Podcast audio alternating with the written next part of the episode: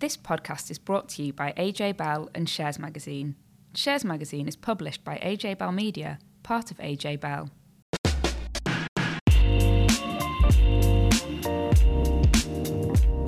Hi, welcome back to Money and Markets. I'm Dan Coatsworth, and with me this week is Danni Hewson. Hi there, Danni.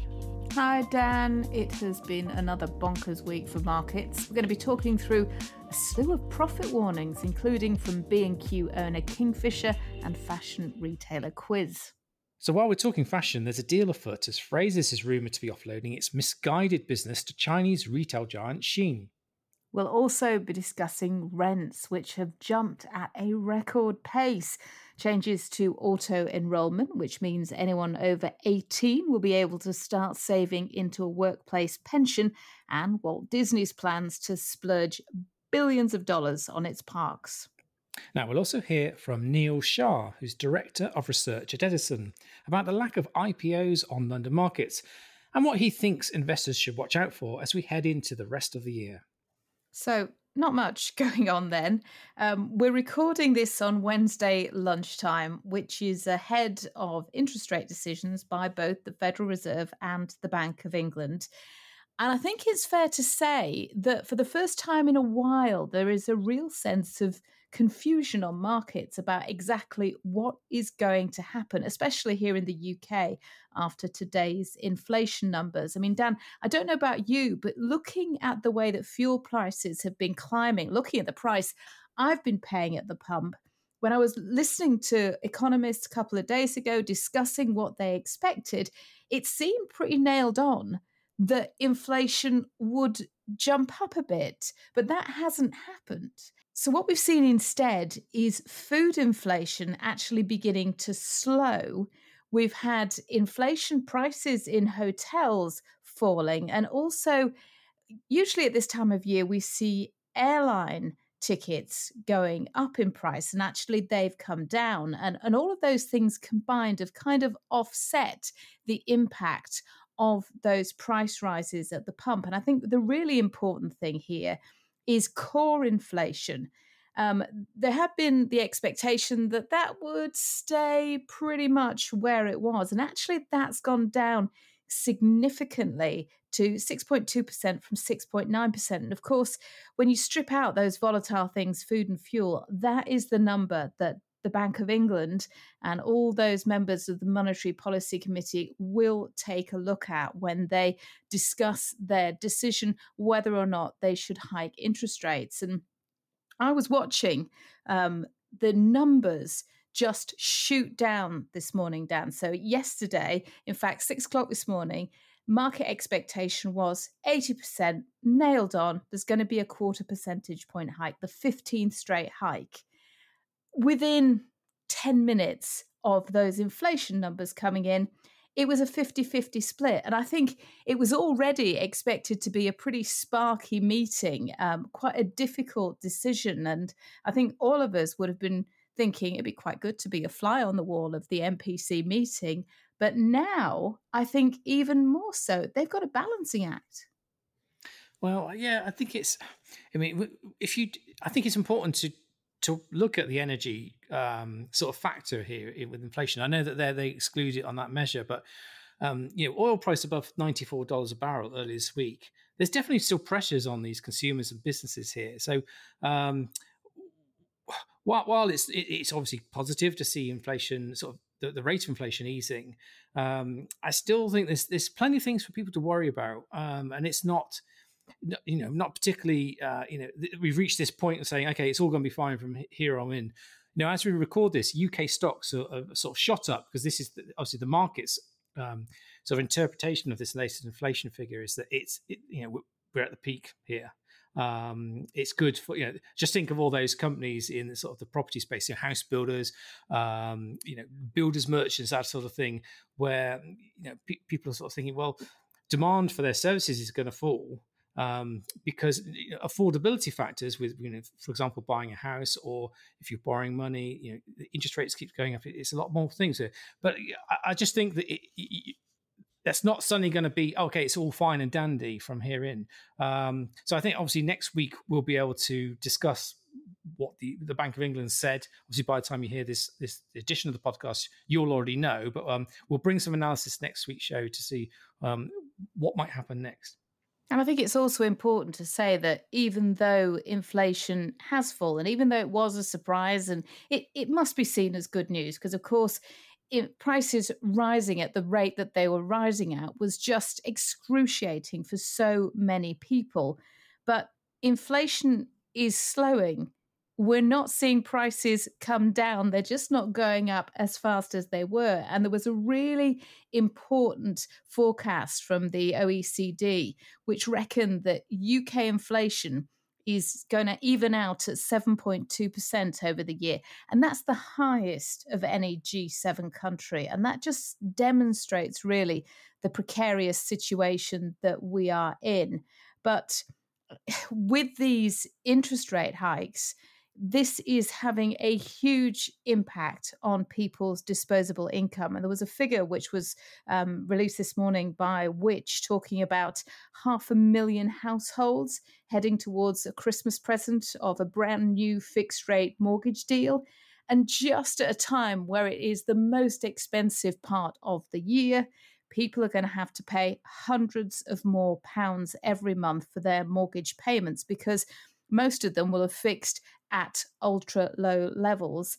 And even if we are starting to see mortgage rates come down a bit, in fact, there are some um, sub 5% five year deals now to be had. Competition is increasing, but it is still going to be painful.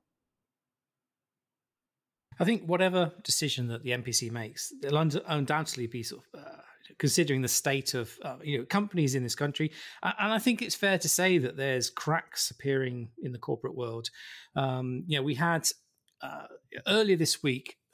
I don't know. There was a. It just felt like that, that. You know, there was this huge number of companies issuing really depressing news, um, plenty of profit warnings, and this isn't just a UK thing. Actually, we've been seeing this over the last few months in various parts of the world, particularly in the US as well. And and it all comes down to to one thing: demand is weaker here you know, we're seeing that companies are sort of loath to spend money in their business or they're delaying spending. because that, that has a knock on effect to um, sort of business to business customers. So we had a, there's a little tiny company that does training for for, for coding called Northcoders. Um, it, it, came out with a really depressing update, and its share price sank on the news, saying that um, all its clients were just holding off from committing to, to new training things.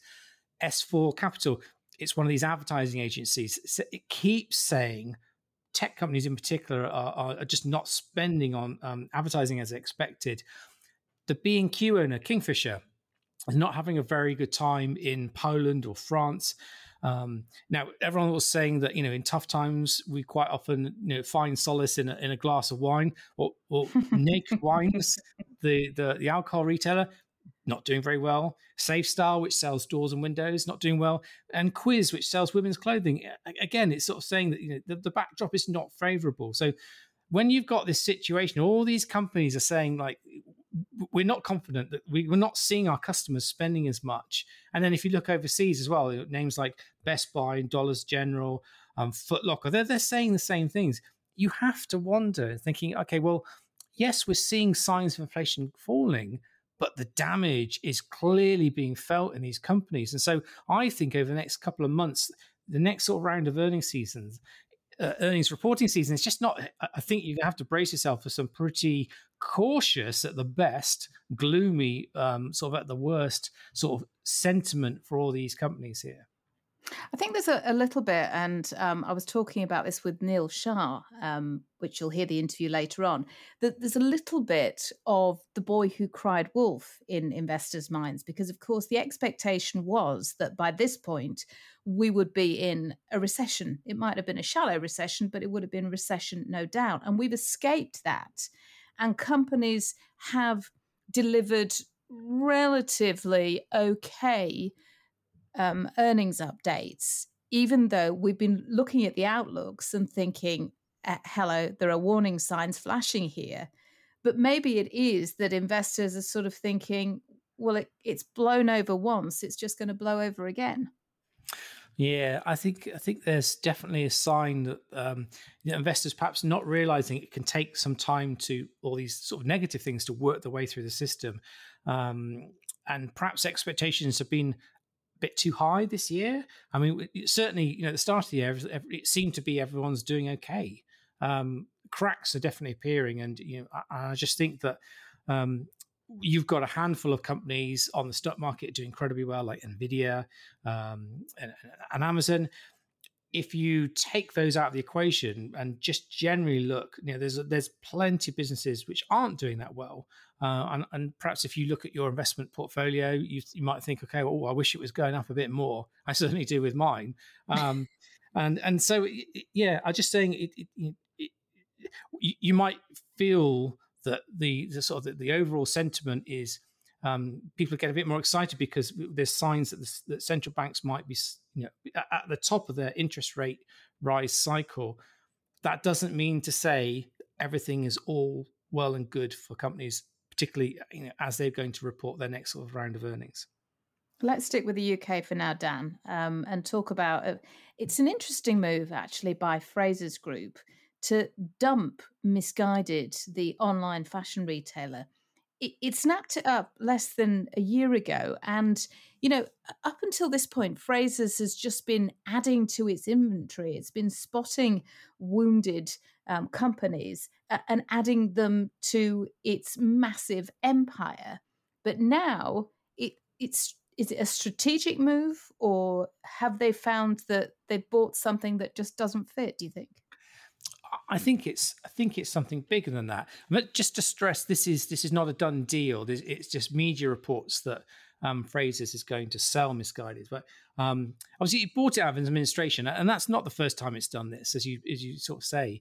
Um, I actually think it's it's kind of like it's you know, it's doing a part. It seems to be it could be doing a partnership deal with Shein, and simply selling it, uh, you know, Missguided it's almost like a, um, a token um, token deal that you've got to look at the bigger picture.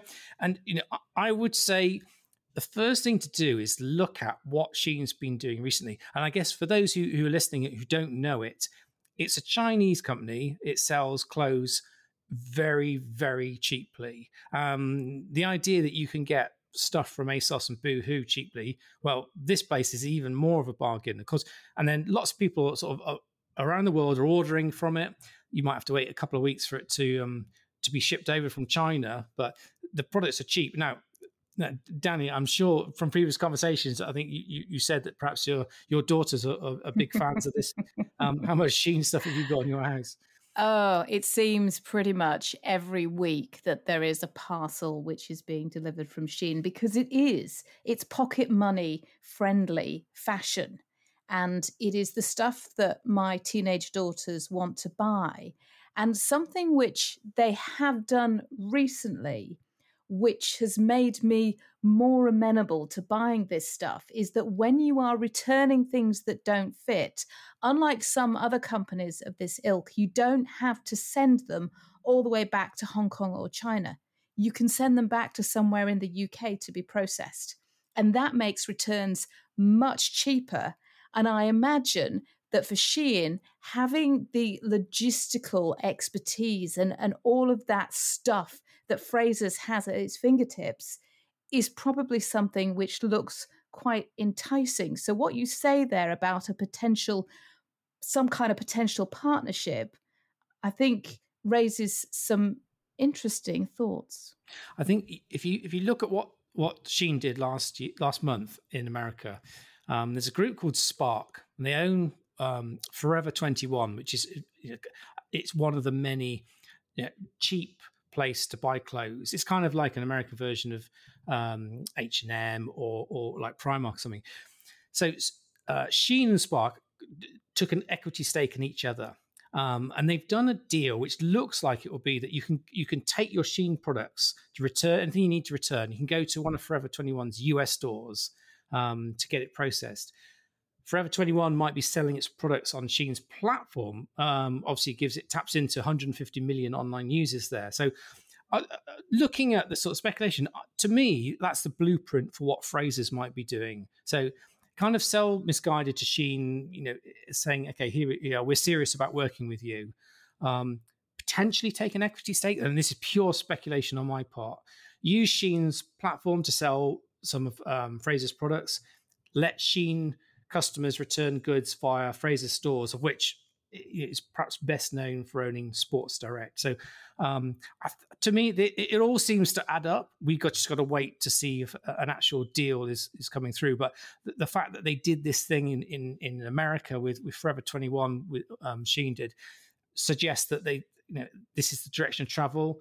They clearly want to be a much bigger name in these countries, um, and this is this is a way to do it.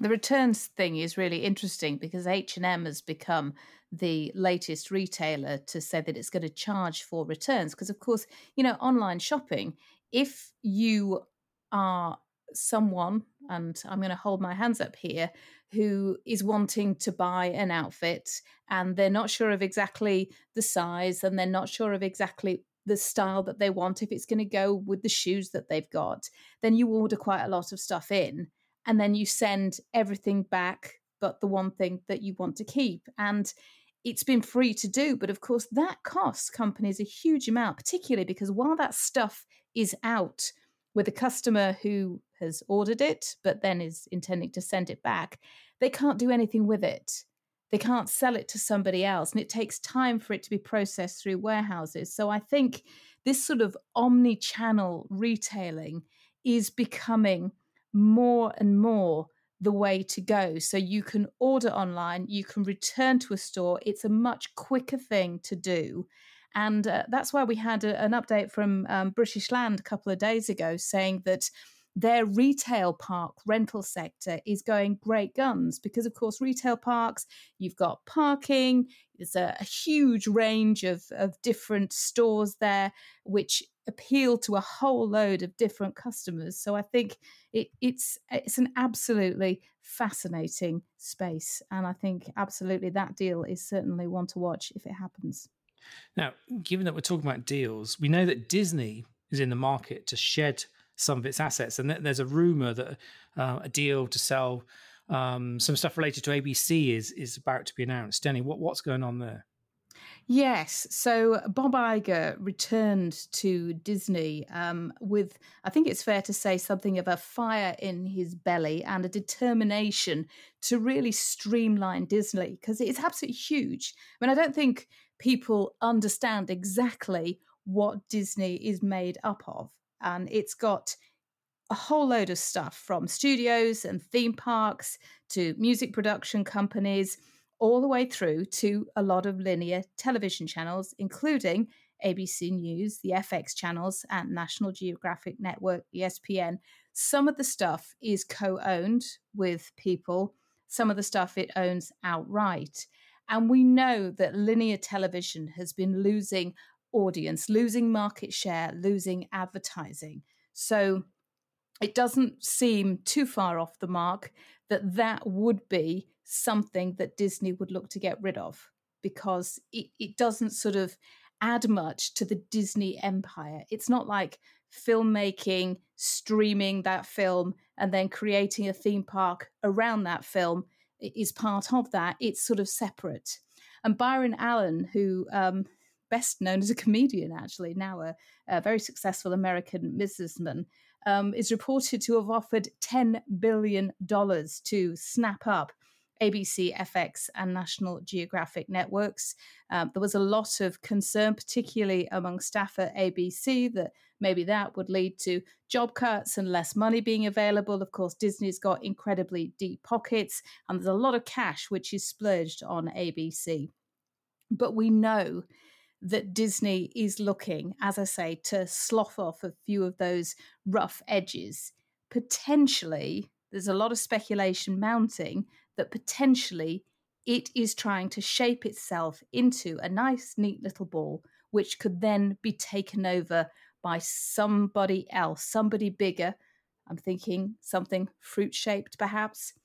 and that is certainly something that a lot of people are thinking about. So, while all of that speculation is rumbling on, we also got a, an investor update saying that the company is intending to spend a huge amount. I'm talking $60 billion on improving its theme parks, creating new theme parks, because that's a giant free advert for Disney. It brings people to the worlds. Maybe they've entered that world because they've seen a film and then they come to a theme park and then they want to see the film on Disney streaming services or they want to watch the series on Disney streaming services. So it's all very much part of a homogenous whole. But as ever with these things, the prospect of spending that huge amount of cash even if we've seen in the past that where cash has been spent on improving theme parks, it's then generated more people through the doors, investors still get nervous when you're talking about that huge amount of spend. And we did see shares coming down immediately off the back of that. But, you know, I mean, Disney is just a massive company. And when it starts talking about linear television in the way that it has been, it does create nervousness within other linear TV empires. And it does, of course, get us talking about the future of linear television. I mean, when was the last time you watched just telly? Not something on a streaming platform, but live telly, Dan? Do you know what? It was last night. it was um it's really weird you asked that question because over the last sort of two, three nights, I thought I'm just going to see what's on, and I and I, I, just I know I'm watching absolute rubbish. There's all like you know trying to, um, you know, people ex- trying to you know pan for gold in Australia or, or, like build log cabins in Alaska and stuff. But I don't know that I, I, can find something to watch, um, and I did think to myself, this is interesting because I'm I'm pretty exhausted with some of the stuff on on sort of streaming channels. I just sometimes it's nice to just go back and you watch the next day, the next day you watch the same, the next episode, the same thing, and um, uh, there's a bit of comfort in that. But yeah, you're right. You know, the, the world is changing. The way we consume things has changed, um, and it's natural to see companies sort of sh- shift and see themselves in the modern world. But I think with Disney, what the interesting thing is, if you go back I don't know, three years, lots of song and dance about how great Disney Plus is well, all the talk is now of investing in its theme parks. You kind of think, okay, that says a lot about um, you know the streaming side of things. It clearly is the future is back into into parks again, isn't it? Yeah, well, it adds to the opportunity to create revenue for streaming services. I think very much it all goes hand in hand. And the one thing that Disney's always been brilliant at is selling the story, selling the fairy tale, getting you to buy in to the whole experience, whether it's, you know, buying the t shirt um, that, that goes with the film or the doll or anything like that they're really good at that sort of joined up thinking. So um, I think they have one eye on streaming while they're spending this cash on theme parks because, you know, Bob Iger has said he's determined to make streaming profitable, but that is a pretty big ask. Yeah. So just before we bring on our, uh, interview this week, I thought I just wanted to quickly mention about uranium prices. Um, it's probably not something that, that, the average person keeps their eye on, but it's, it is really interesting if you want to sort of get an understanding of what's happening in the energy space. So um, uranium prices are at 12 year high now. They've gone up more than 12% over the last month alone. And this is all coming from increased demand from, from governments around the world who want energy security. So um, they've been extending the life of, of existing plants, looking to buy new ones. Of course, if you go back to the, the Fukushima disaster in Japan, where uh, you know lots of people looked at the nuclear industry and went, "Oh, crikey, you know it's it's high risk here," and so there was a real sharp slowdown in sort of new uranium mines being developed. Um, then you had like Japan and Germany decommissioning nuclear fleets. So all that sort of brought the price down. Now it's going back up, and it, and it's quite. If you follow the commodity sector, it, it's definitely. You've not been looking at uranium. Um, it definitely one to keep your eye on here.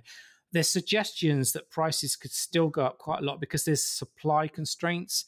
Um, there's been some issues in Canada and Kazakhstan, which are sort of some of the places that you get the, the big supplies of u- uranium from.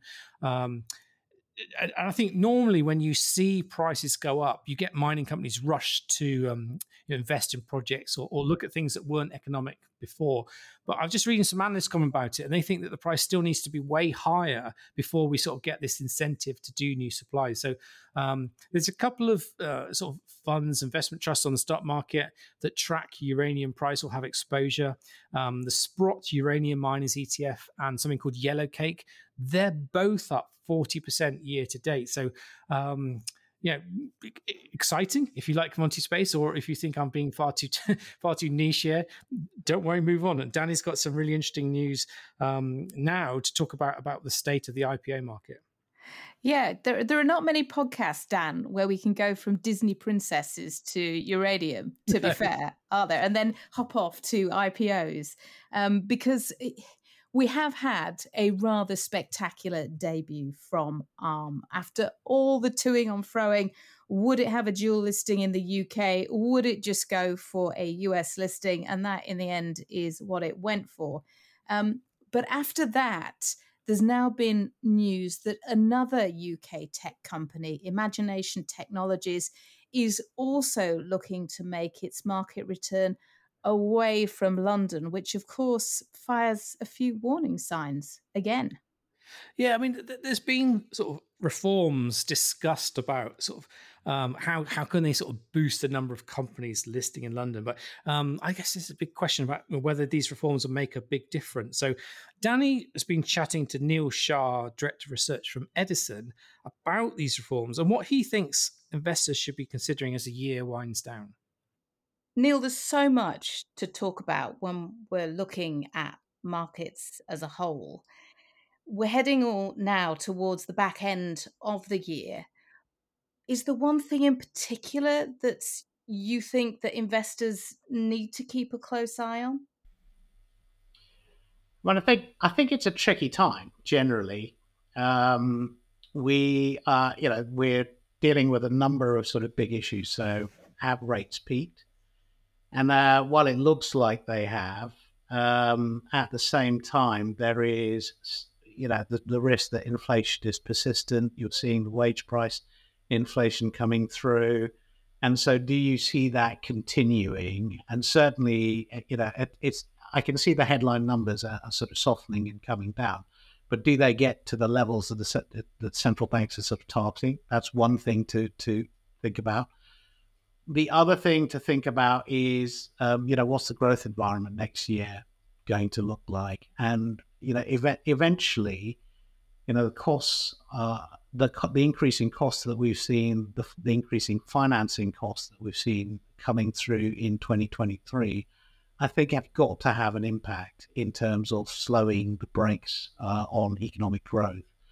And it's it, the question is, um, you know what what magnitude of severity is that sort of slowdown? Um, and I, I, do get signs that you know the consumer is you know they're, they're getting in towards the end of their savings pots that the buffers are ending. And so i think um, you know we'll start to see a little bit of that impacting the growth numbers for 2024 and uh, you know I, I think there's there is of course everyone was thinking that we'd be in recession right now. We're not. Um, so there's there's a little bit of wait and see as to how we deal with that.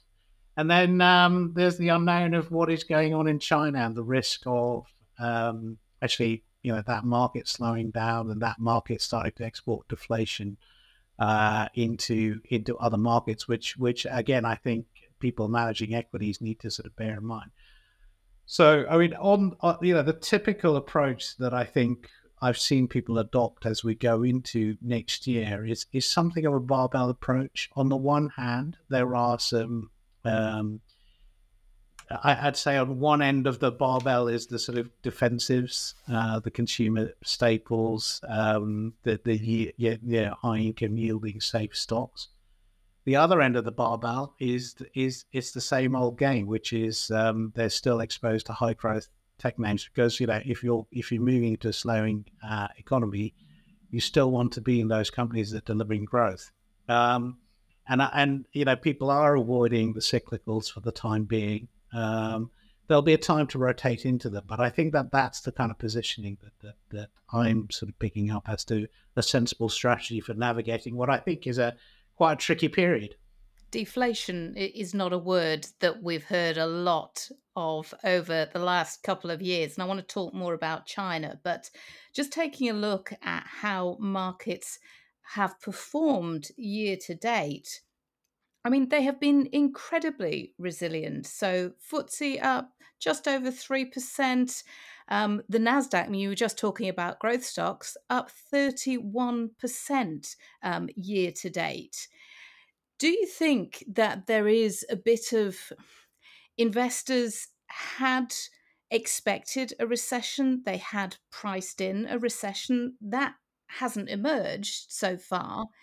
Do you think maybe there's sort of uh, almost a bit of the boy who cried wolf where it didn't happen so it's not going to happen but i think i think there's people are still wary uh, of the fact that it could happen um, what's contributed to that outperform or the performance of the market. So cast your boy eye back to sort of November last year, and yeah, there were concerns about the, the fact that we're about to move into a raising rate cycle, uh, rate cycle that, that the cost inflation was starting to come through. And actually, you know, a lot of the markets fared better than expected in terms of delivering economic growth. You know, the, the energy crisis that people were expecting in Europe uh, didn't materialize, for instance. And actually, European markets really sort of rallied hard on the, the start of the years. And that, that was really because companies started reporting better than expected numbers or more optimistic outlooks than a lot of investors uh, were anticipating. I've certainly sensed um, that there has been a little bit more of a slowdown as we've moved into the sort of second half of this year. Um, so as you're looking at sort of company announcements, you will you will pick up that tone of, you know, suddenly there were a couple of months, particularly in the sort of industrial side of things, that things slowed down quite considerably. Um, and and so I think I think uh, there is still a sense of sense of caution within um, a lot of investors. I don't think anyone is sort of you know betting the house that that next year we're going to see gangbuster growth. So, I, I, I, but I think it's it's the debate. The, the debate is going to be: we feel like we're getting to the end of the rate cycle. Um, the real question is: do we see you know a muted downturn in growth, or do you see something harder uh, in terms of uh, a downturn? And I think I think right now we're, we're we're betting on it's it's a soft landing. That's what markets seem to be telling us. So the risks are definitely to the downside. I think you've got to be participating in the market. Um, otherwise, you know, you would have missed that 30% outperformance of the NASDAQ the you know, the, uh, the upside that you saw in the European markets. Um, so I, th- I, think you want to stay involved. It's just, as I, I said, that the way you want to stay involved is is probably take a sort of barbell approach, be have some defenses, but also be exposed to some of those sort of growth names. And I would imagine some investors are also rotating out of markets because they were the only game in town for a while. Now we've got interest rates much better. So, you know, there are other places for people to put their money, and that has to start to have an impact as well. Yeah, I mean, if you look at the flow index, the flow numbers, you've certainly seen it in terms of, you know, equity markets have I, think you've seen withdrawals from some of the sort of developed mark, uh, developed equity markets going into bond funds. Uh, people are participating on that side of uh, side of the, the market. It, it's still, I still think that, that you know you can make very good returns at the equity market. It's it, but it is a stock picker's game. It's no longer the case that you know you can buy S and P, uh, the the ETF for the S and P, and and and do well. I think it's more challenging that when I look forward. I want to talk um, a, a bit more about China because you used the word deflation. And, you know, the only thing that we've been talking about the last couple of years is inflation. But clearly, there are big concerns about China's growth trajectory. And, you know, start of the year, zero COVID policy ended. The expectation was that China would storm out of the gates, and that hasn't happened. And there are big concerns that what's going on in the property market will only serve to slow things down further. Yeah. So, um, you know, China is evolving uh, to consumer led economy. And we'll start with the property side of things. Um, so, you know, this this over the last you know two decades, you have seen this extraordinary boom in China, and that's led to this sort of you know, demand for materials, which we you know all commodity producing nations have benefited from, um, and it's spurred on global growth. Now, as we as the brakes get put on, um, firstly, you know, it's going to constrain the Chinese banks in terms of you know the asset side of the balance sheet means there is more bad loans. Um, they're going to be more cautious, etc.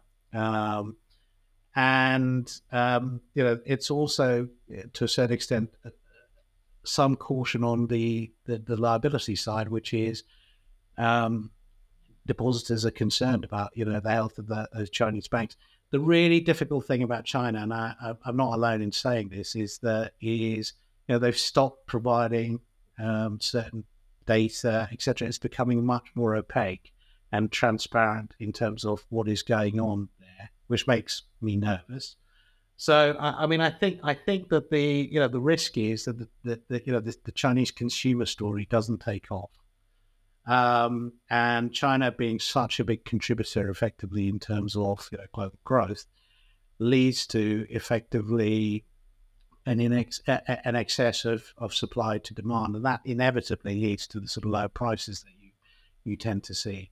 So, and there is also, you know, the the, the, the effects of, you know, the the currency uh, uh, sort of go devaluing and, and them exporting effectively that deflation uh, to to other markets. So, so it is. It's a concern. It's a risk.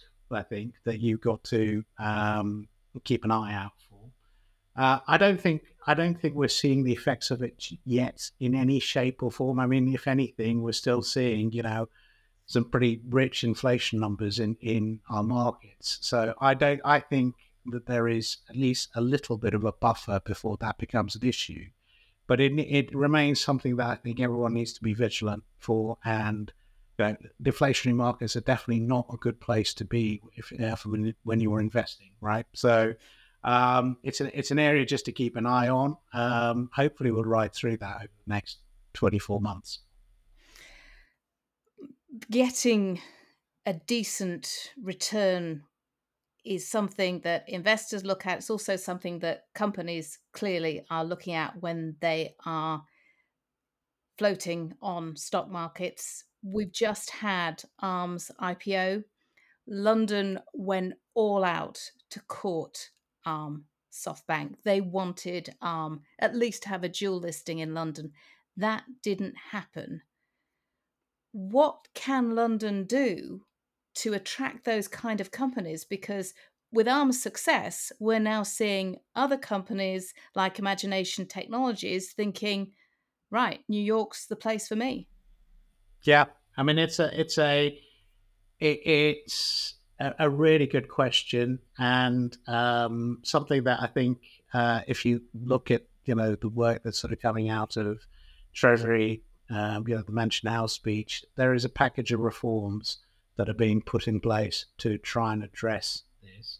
It matters a lot um, in terms of having a, a successful functioning stock market um, because uh, you know there's there's lots of academic studies that show that if you've got um, you know a successful market where companies can you know younger companies can come and IPO effectively that that provides them the capital to grow. That leads to the you know the growth the employment the the paying of your tax receipts etc those are things that matter a lot. And and you know it comes back to that age the the, the issues I guess Liz Truss outlined, which is you, the UK has got a growth and productivity problem. And this is one element that I think needs to be resolved. ARM ultimately didn't list in the UK because of the, more onerous reporting uh, requirements, I think. Um, those are being addressed in some of the listing reforms. Um, but there's more that, that, that, that, needs to be done. And, um, you know, I think, I think to simplify it, um, you know, what the, the government's tried to do is to, to make the UK market more attractive from a demand perspective. And there's a series of reforms going on on the pension side, which is going to start to earmark money back into the, the UK market from these you know very big pools of sort of pension money. The other side of it is to try and up the level of information and education on um, these the, the, the, companies on the market. And so uh, I was I, I, work in the research industry. I I read the UK Investment Research Review by Rachel Kent in a, a great amount of detail. And I think it's it's a bold step, and I think that that's going to help um, you know, make make our companies stand out a little bit more because there's going to be more information available um, on them, and and hopefully will attract more investors um, back into the market. You said that um, reporting was one of the key reasons, but what you just touched on there, do you think that UK investors have the same kind of risk appetite? I mean, you know, you're talking about huge valuations in being achieved in New York and companies just saying that they think that the money is there that they think that the appetite is there in New York in a way that it just isn't in London yeah i mean i think i think i, I you know it's it's been a long standing issue uh, for the london market so track back to you know a company like gw pharma um, which was listed on AIM. It was, you know, a pioneer in, um, uh, you know, medicinal cannabinoids. It was hard work for them. And, you know, they went over to listed in the US. And I mean, it was probably still hard work, but, you know, that, that company went from a 50, 100 million uh, pound valuation to a $600 million valuation relatively quickly. um, and, and ultimately got you know acquired by Jazz Pharmaceuticals. So, it, and this this is you know this is not a story of the last two years. This is you know for the last decade.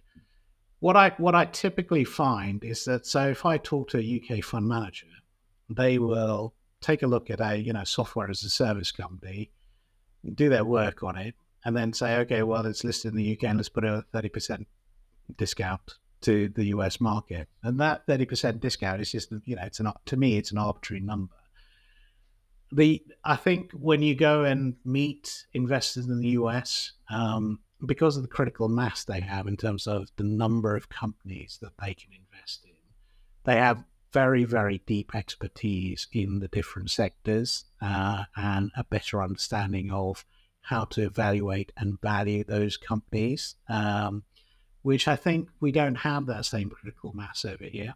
Um, and I, I, think that that, to a certain extent, leads to um, a, a, difference in approach in terms of looking at the company. So, examples might be that um, for a software as a service company, if you go and talk to a US investor, um, they will typically not focus on the kind of metrics, the general metrics that we tend to look at, an EV EBITDA or a, a P multiple.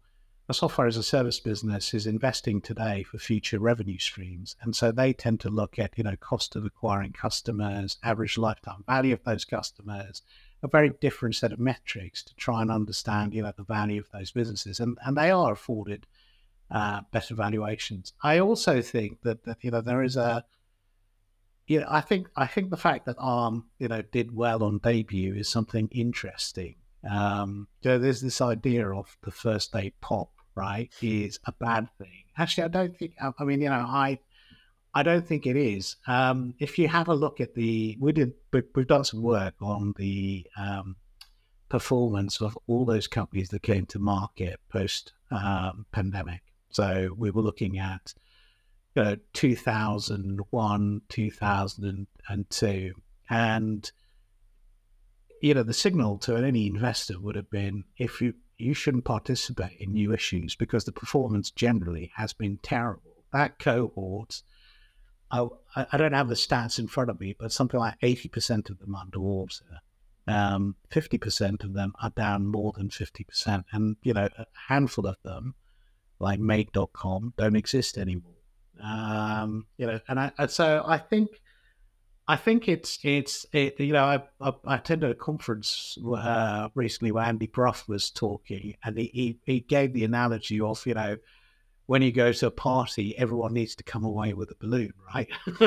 and they, he said, "Well, I didn't get a balloon, so I'm not, I'm not playing, I'm not coming anymore." Uh, and it, it, made me laugh. But it, I think it, you know, it is one of those things that, that these things work on the basis of of trust. If you, you know, I I talked to, um, know, I guess the the veteran fund managers, people who've been around the block for a while. And you know the the, the, the if you talk to someone uh, about you know how it used to be, they used to buy IPOs out of Cazenove because they felt that Cazenove, you know, vetted those companies properly, that you know, they did their due diligence, and that they priced them appropriately, so there was enough left on the table. And I think that there is this mindset shift that needs to take place in terms of, you know, the sponsors of those IPOs, the people bringing those IPOs to market, um, and, and, and, you know, making sure that, that you know, they perform well in the aftermarket. Otherwise, guess what? Everyone's going to go list elsewhere. So I think the UK has got some work to do in terms of rebuilding its trust with its investment community, etc. I do think the reforms are good; that they will stimulate, um, you know, more activity in the UK market um, over time. And I do think that the pension fund, you know, creating this pool of, of permanent capital effectively through pension fund reforms, I think is going to be interesting for the UK market because you've seen where that's happened in other markets, Australia, um, you know, Israel. It's led to you know a buoyant market, and and you know we still look at the UK market compared to other markets, and it's cheap. It is. It's on a discount to most other markets, and at some point that's going to change. I think. Neil, I could keep talking to you for ages. It's been absolutely fascinating. Thank you so much for your time. Pleasure. Thanks very much. So that was Neil Shah, Director of Research at Edison Group, talking to Danni. Now, for all the talk of property prices, which is you know still the number one um, discussion at the dinner table, isn't it? So we all know that property prices have been weak, but actually rental prices have been rising at their fastest rate for nine years. So the estate agency Hamptons has done some research, and it says the cost of renting a home rose by 12% in the year to August. Um, I mean, that's that's quite incredible. That's m- the rise over that period was more than we saw over the four years to 2019. So, if you're a landlord, you're facing the pressure of higher mortgage rates. Um, to get things repaired in, in flats or homes, has definitely been more expensive over the last year. But at the same time, there's been lots of people who say they just can't afford to to buy a house. So we've had this increase demand from tenants. Of course, this is pushing up rental costs. And, and um, you know, I'm sure, Danni, you've seen these stories on the news where 20, 30 people are, are queuing down the road to view a property. I mean, this is. Yeah. or just deciding that they want to go and, and have the property without even taking a look for it the second that it goes on the market because they're so worried that otherwise it'd be gone. Yeah. So, I mean, if you go back to 2019, um, Rightmove, the, the property portal said there's there's about an average of, of, six requests for each property that was available to let. Now, since then, the figures are more than tripled.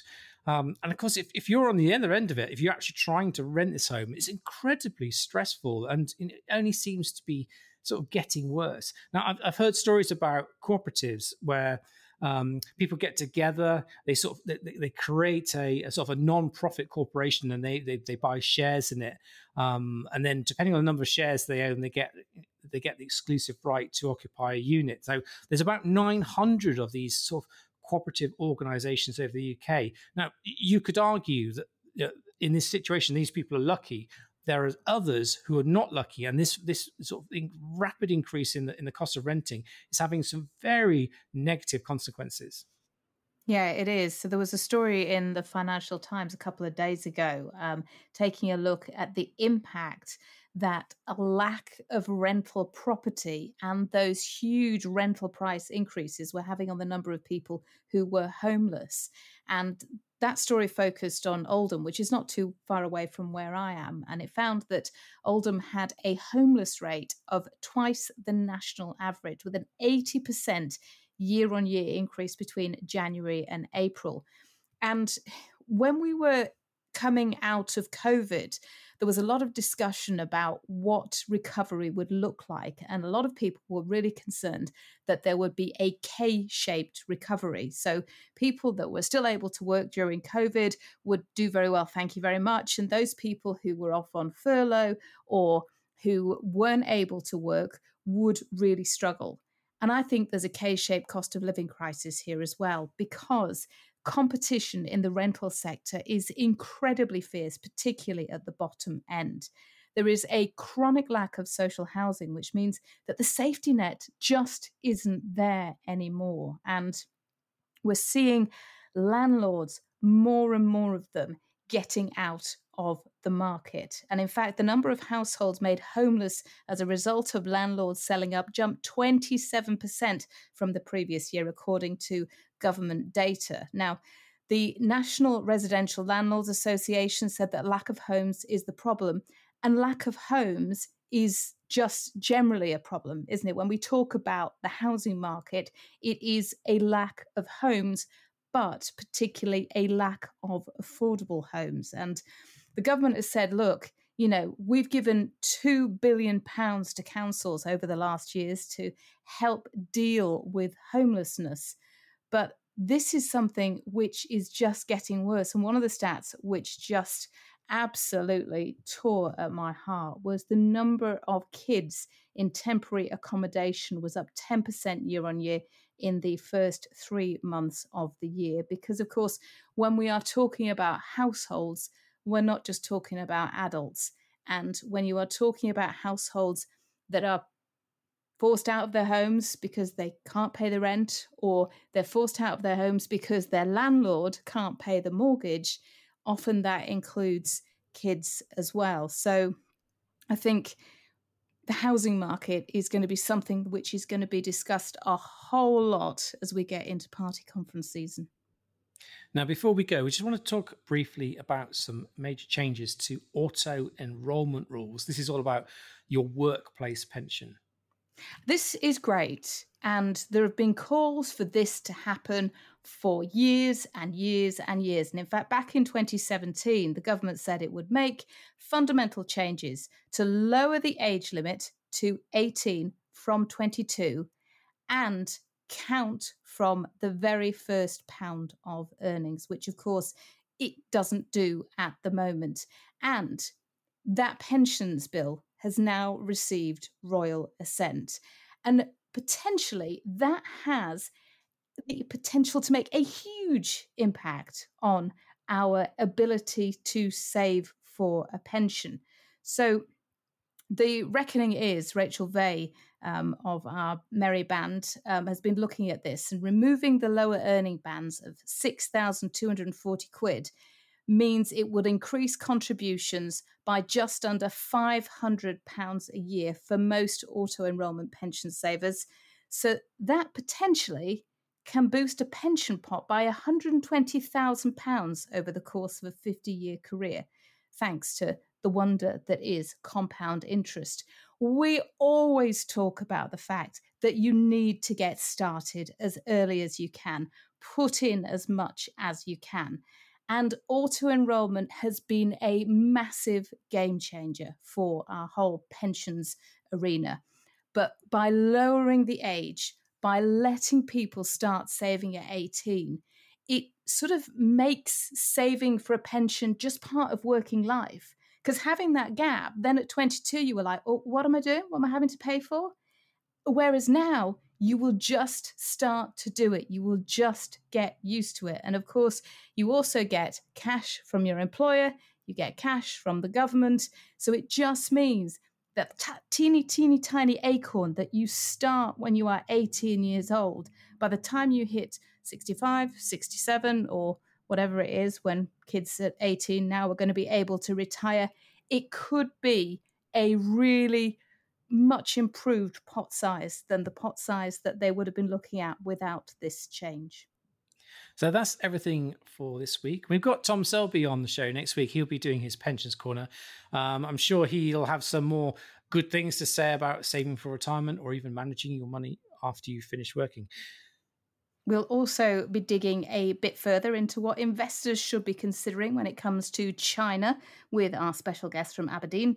And if you're interested in the gender investment gap and tips to narrow it, do check out our Money Matters website, ajbellmoneymatters.co.uk. And if you're in the Leeds area, you might be interested in a special in person event we're hosting on the evening of the 18th of October with the campaign's founding ambassador, Baroness Helena Morrissey. All the details are on the website. Now, until next week, thank you very much for listening. Before you go, please remember this podcast is for educational purposes, and the views expressed don't necessarily reflect those of AJ Bell or Shares Magazine. The podcast isn't telling you whether certain investments are suitable or not. And don't forget that the value of investments can change, and you can lose money as well as make it. It's also important to remember that tax rules apply, and that the way an investment performed in the past may not be the same as how it behaves in the future. If you want help, go see a qualified financial advisor.